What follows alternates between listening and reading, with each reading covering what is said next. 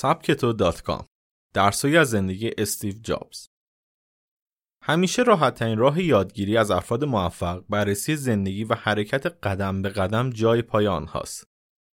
وقتی فیلم استیو جابز را که بر اساس زندگی او ساخته شد دیدم، متوجه شدم که چند درس خیلی مهم می‌توان از این شخصیت یاد گرفت.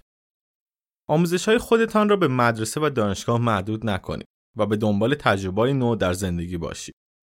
من ارزش آموزش های آکادمیک را رد نمی کنم اما به سادگی می گویم که برای تجربه باید بها داد. استیو جابز استیو جابز خلاقیتش را مدیون تجربه های زندگیش است. دو اتفاق مهم در زندگی او اثر بسیاری داشت. یکی دوره خوشنویسی دانشگاه و دیگری هنر، تاریخ و فرهنگی که در سفر هند به شدت بر او اثر گذاشت. جابز معتقد بود تجربات زندگی به صورت نامحسوس بر روی فعالیت‌های مانند طراحی محصول اثر می‌گذارد. یکی از بهترین اصول موفقیت استیو مجموعه گسترده از آموزش و تجربیات ناب در زندگی بود که به رشد و خلاقیت او بسیار کمک کرد. از رقابت با دیگران نترسید.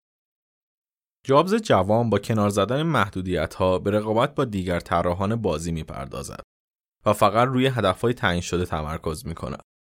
در قسمت دیگر از فیلم با گروهش در اپل سعی می کنند یک پروژه فراموش شده را دوباره احیا کنند. روحیه مبارزی داشته باشید. اگر اطرافتون چیزهایی سرجاشون نیست سعی کنید آنها را بشناسید و تغییر بدهید.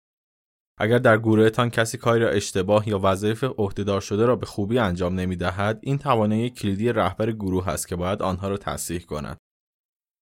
مذاکره کردن را بیاموزید. هر روز در حال مذاکره برای خواسته هایمان هستیم. اینکه ما بتوانیم عزت خودمان را در کنار احترام به دیگران حفظ کنیم توانایی بسیار با ارزشی است که اغلب آموزش داده نمی شود. ایجاد حس یک معامله برد برد در یک مذاکره امکان موفقیت آن را چندین برابر می کند. به هیچ وجه دلسرد نشوید. در قسمتی از فیلم استیو برای فاق آمدن بر چالشی 200 تماس تلفنی گرفت. 200 تماس. این یک نمونه کوچک از پشتکار افراد موفق مثل استیو جابز است که می‌خواهند هر طور شده به اهدافشان برسند. ماندگار شوید. استیو میگه بعضی وقتا زندگی با پتک بر سر آدم میکوبه اما نباید ایمان را از دست داد. مسلما مهم تحقق بخشیدن به رویاهاست اما نباید به آنها به عنوان مقصد نگاه کرد بلکه آنها فرایند هستند. شاید در این فرایند مجبور به انجام کارهای فرسایشی و خسته کننده و غیر قابل تحملی مثل 200 بار تماس تلفنی و شنیدن جواب سربالا باشید. شاید حس کنید که این کارها برای منی که می‌خوام موفق شوم نیست اما واقعیت این است که افراد با همین فعالیت ها به اوج موفقیت رسیدن. چون استیو در 201 کمین تماس نتیجه دلخواه را گرفت و توماس ادیسون هم در 10001 کمین آزمایش لامپ را اختراع کرد. اما آنها می توانند از تلاش دست بکشند زمانی که فقط یک قدم با موفقیت فاصله داشتند. ارزش های خود را بشناسید. چنانچه هنوز پیدا نکردید بگردید و دلسرد نشوید. اگر از ته قلب بخواهید مطمئنا پیدا می‌کنید. خیلی مهم است که بدانید دقیقا از زندگی چه می‌خواهید و آنها را در ذهن به تصویر بکشید و آنها را هم همنوا با زندگی کاری و شخصی خود کنید. شما زمانی می توانید پتانسیل های خود را پیدا کنید که ابتدا ارزش های خود را کشف کرده باشید. همراهان خود را پیدا کنید. در مسیر موفق شما به افرادی که همپای شما در این مسیر باشند نیاز دارید.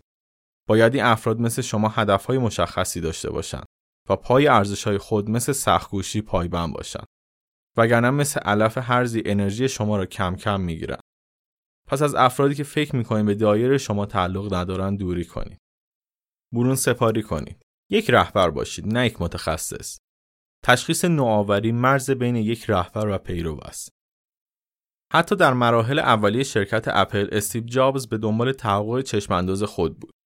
اما او همه کار را نمی‌توانست خود انجام داد. و بر اساس چشمانداز از همان ابتدا افرادی که کمک کننده و متخصص بودند را جذب کرد این روش بهرهوری را خیلی بیشتر از زمانی که خود به تنهایی بیشتر فعالیت ها را انجام می‌داد عمل می کند و فرصت بیشتری برای تمرکز بر ایده و محصولات جدید به او داد. او به عنوان رهبر هر روزه مسیری که قرار بود طی را برایشان ترسیم می‌کرد. او سعی می‌کرد تصویر بزرگی از آنچه می‌خواهد رخ دهد را در ذهن آنها شکل دهد. مشتاق باشید. استیو میگه اگر مشتاق کاری که می‌خواهید انجام دهید نباشید پشتکاری هم در کار نخواهد بود. شما باید کاری را پیدا کنید که دوستش دارید.